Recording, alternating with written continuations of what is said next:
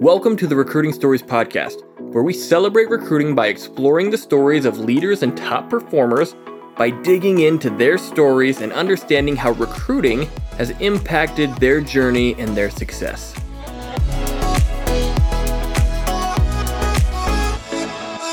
All right, everybody, welcome back to the next edition of the Recruiting Stories Podcast. And this is another solo edition with me talking to you about how to improve, how to grow and scale your company when it comes to the recruiting process. And this one, uh, last week we talked, or last month we talked about really your recruiting strategy versus um, your recruiting process. And today we're talking more about your process and specifically a structured hiring process. So let's get right to it. When it comes to rec- uh, a recruiting process, most companies have a process, but I wouldn't say they have a structured hiring process. And what we want to do is we want to nail down exactly what a structured hiring process is. So when we look at that, um, there is a few things to think about. Really, what you're trying to do, you're trying to define the role, the requirements, the attributes of a successful candidate, and then the evaluation process of the role that is open. So I'm going to say that again. So when we think of a structured hiring process, we're defining specifically the role, the requirements, the attributes of the individual that should fill that, and then the evaluation process as well. So, really think of it this way we are starting out with, first of all, what is that role? Then, what does success look like in that role? We talked about that on the strategy side a little bit last time.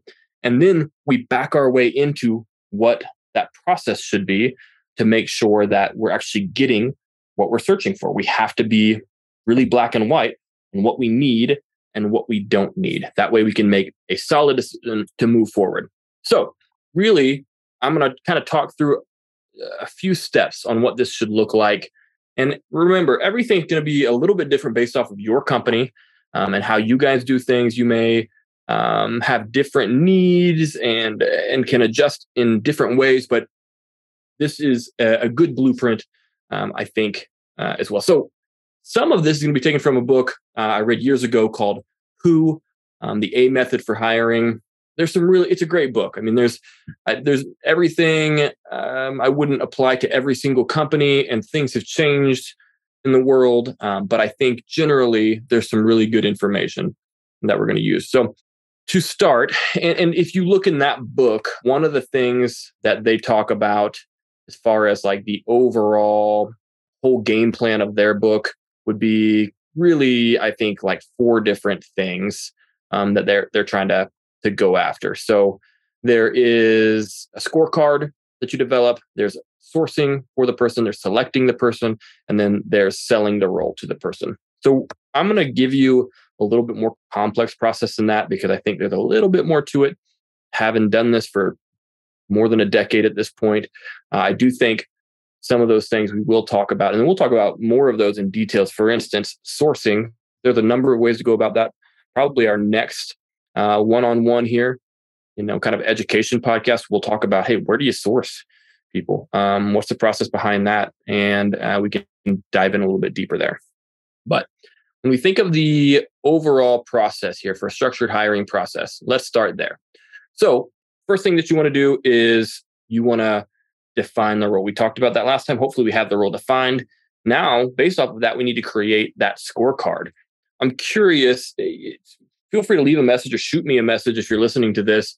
How many companies that you've worked for actually use a scorecard in the recruiting process? Many companies that I talk to or meet with, they have some version of, you know, they'll have the recruiter talk to somebody, see if they're generally a good fit for the job description. And then if they think so, still kind of subjective, but then they'll send it on to someone who might be like the manager um, who would manage that person. If they like them, then they make an offer, or they might bring them in for an in person interview.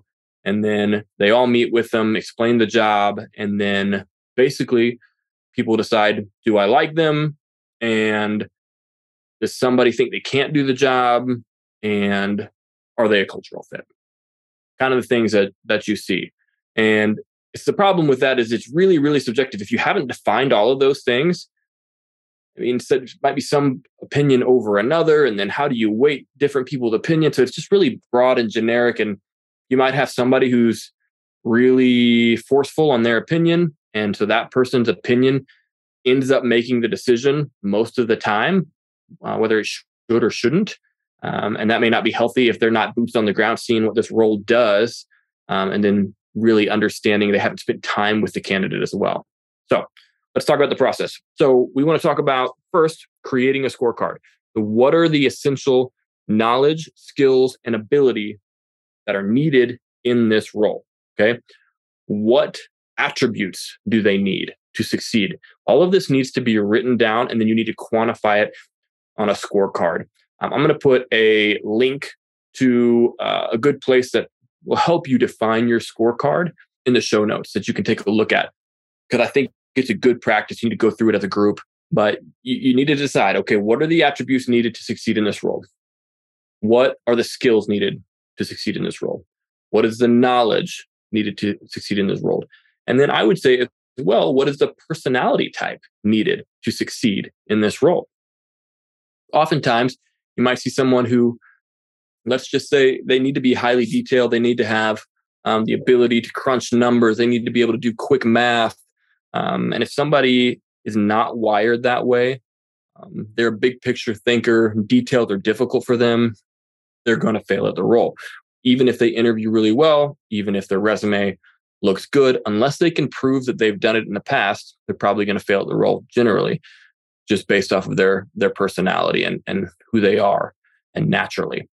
So once we have those all on our scorecard, then we need to be able to say, okay, what's our hiring board? Who's going to make this decision that will help us figure out if this person is the right person to hire or not? So, hiring board needs to obviously include the person who is going to be managing this person, um, the person typically above them.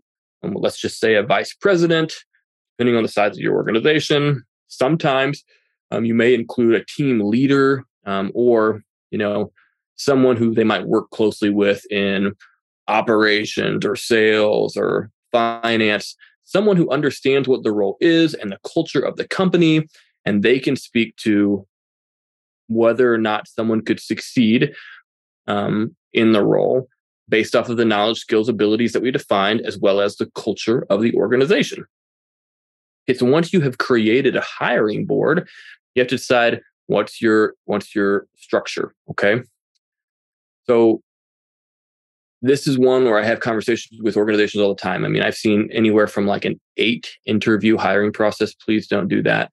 To people will make like instant offers after one interview. And I don't think that's necessarily the wisest thing to do either. So typically it's going to be somewhere in between. I think a, uh, anywhere between a, a two to four interview process is important. You need to have someone screen them, typically on the phone, to make sure that they're qualified for the role typically either a recruiter, a hiring manager, uh, an external recruiter. They do a really good job at being able to say, hey, we're going to filter this down, then to get in front of the hiring board. The next interview should be in front of your hiring board.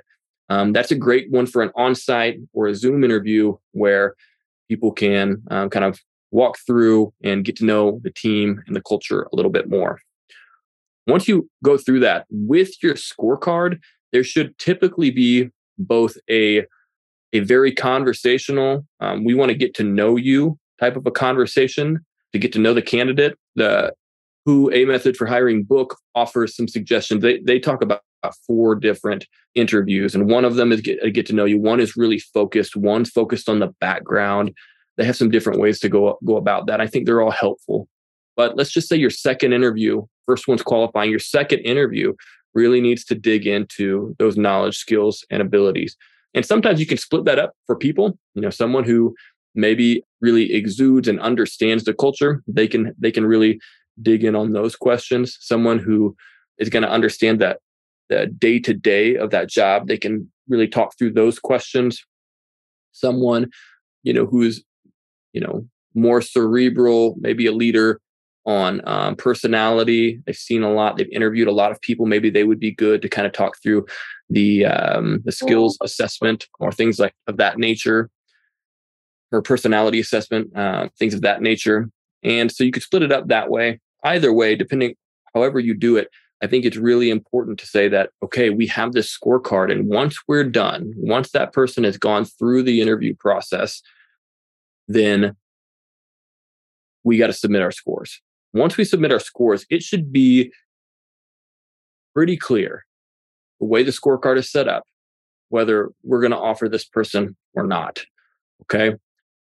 We now, the next thing that should happen is once you submit those, a standing review, an interview review. So just kind of a powwow where you all get together the following day um, and you talk about, you know, talk about this. And sometimes you have a whole group, a batch of people, you can do several at a time, and the and the scorecard should help with this.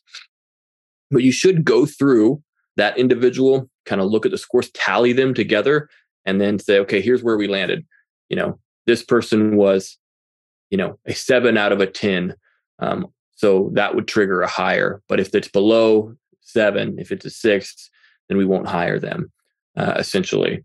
And so that gives you the ability to say, okay, you know, if if we are going to hire them, what what should what should the role be? Um, does anybody have any objections, et cetera? Because obviously, sometimes you're going to be kind of in the middle, right? There's going to be somebody who's like, we're kind of right on the edge. My um, advice on that is if you're not 100% aligned that you should offer a person, don't offer them. Right? Don't don't do it because you want to be confident as a team that we're all on board in the same direction. We should all vote to say, this is the person that we're going to hire, and we're going to accept the results, whether they succeed or they fail. That, w- that is what needs to happen every single time. Um, and that way, when that person does fail, you can look at one another and say, hey, we agreed to it together. This was something that we we mutually as an organization we chose and and we were wrong and that's okay. Or hey we mutually made this decision together and guess what? You know it, it, worked out well. But you want it to be a together thing. You never want one person standing on an island because then it comes back to that person and and that causes division once you have your standing roundup you made your decision we're going to offer that person we're not going to offer that person then you need to either you know whoever is charged with making that offer, whether that's your HR manager or your recruiter or your manager, they need to either quickly make that offer, and I'm talking within within a day um, that you have made that decision, because talent moves very quickly. So many times I see people say, "Well, we're going to draw it out," where they were going to see how many other people that we can, you know, get through the process just to see if there's anything better. Like if you've agreed as a company that this is a person that you would and should hire, hire them, like make the offer to them. Otherwise, they're they're going to go somewhere else. They're also going to wonder, what did I do wrong? Is is this going to be a good relationship if I can't get good, quick communication out of them? So good, efficient communication is important. And same for for feedback. If you make a decision that you're not going to hire someone, immediately go offer them the feedback. There's going to be so many times where they're not going to like it. And again, you need someone who is able to both offer empathy, um, but then also be direct at the same time, the person who is giving this. And so many times candidates don't get good feedback. And, and I know people are worried about different things and they're worried about people, you know, being worried about discrimination. If you have a good process that says, hey, we chose to go with another candidate, we chose to go with someone who is more qualified, that is fair. And you can provide that feedback to, to individuals and and move forward confidently. Once you've done that, onboard, right? Now you got to have an onboard strategy. That's a whole other podcast when it comes to onboarding. Um, and then same with check-ins, right? What's your 30, 60, 90 day plan? Who are they checking in with? The point here with that, once you've onboarded someone, is you really want to be able to check and see who's been successful in your organization. What are the goals that they need to hit to be successful? So, you know, ideally you want somebody to have succeeded in that role. You have metrics like we talked about last time that a year from now you can basically say yeah that person has been successful or not. And you can then look at as time goes on your hiring process a year or two years down the line and say we were 50% successful with the hires that we made 50% succeeded and hit the baseline metrics that we had hoped for or we had 20% voluntary turnover, you need somebody tracking that in your organization because if for some reason you've got 80% turnover and you've got an, a 90% failure rate, well, guess what? That's your fault as a leader. That doesn't mean that you, you failed forever, but it means that you need to look at your role, you need to look at your hiring process, you need to look at is it realistic, the expectations that we've set um, in this role, and really just get honest about the role and the organization. Who is managing? Is it is it a manager who's failing somewhere? That way you can you can fix the process. But it it it does not happen without gathering data tracking that data and making sure that your hiring process is working effectively. And and again your scorecard should help you define those things as an executive as a as a ceo or COO, whoever's charged with handling the, the overall success rate of hires, you need to sit down with whoever's in charge of these processes and, and give them goals. What is what does our attrition rate need to be? What do we need to improve it to be? What is our success rate of hires? Um, what do we want? Let's aim for something. Even if we don't know that today, let's let's get something to aim for. And that way, each year we can improve that uh, in the hiring process there as well. So that is a quick rundown of what a structured hiring process can look like.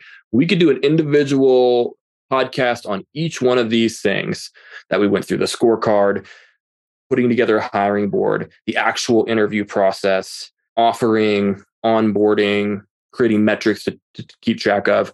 All of those things we could we could look, and maybe we will. and we may we may dive into all of those things, but it's important to say, hey, we've got a process that we all believe in. We can all sign off on this, and um, and again, like I mentioned earlier, we need to be able to say together we're making this decision.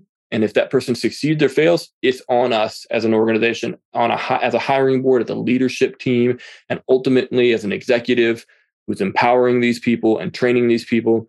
It is up to me to give them the tools that they need to succeed. And hopefully, a podcast like this is helpful tool to help you onboard and hire well. So, that being said, really what I want to do next time is talk about sourcing. Where does this talent come from? Because this is once you've dumped talent into the funnel, right? And we need to know where that talent comes from. How do we go find that talent? So, we talked about our strategy. Today, we talked about our hiring process. Now, where are these people coming from? I have people ask me all the time, like, as a recruiting company, as a recruiter, like, what what's your secret? You know, what what are you guys doing? And the, the, the secret is that there's not a secret. The secret is that I've just had a bazillion reps. I've recruited for years. I'm better at it than you are because I do it every single day. I'm the fishing guide, right? If you were to go fishing somewhere, if you were to go to Alaska, you wanted to go king salmon fishing, you know, you could walk out there with a fishing pole that you bought from Walmart and give it a shot but the chances of you succeeding are probably fairly low because you just don't do it every day. You might catch one, but you might not.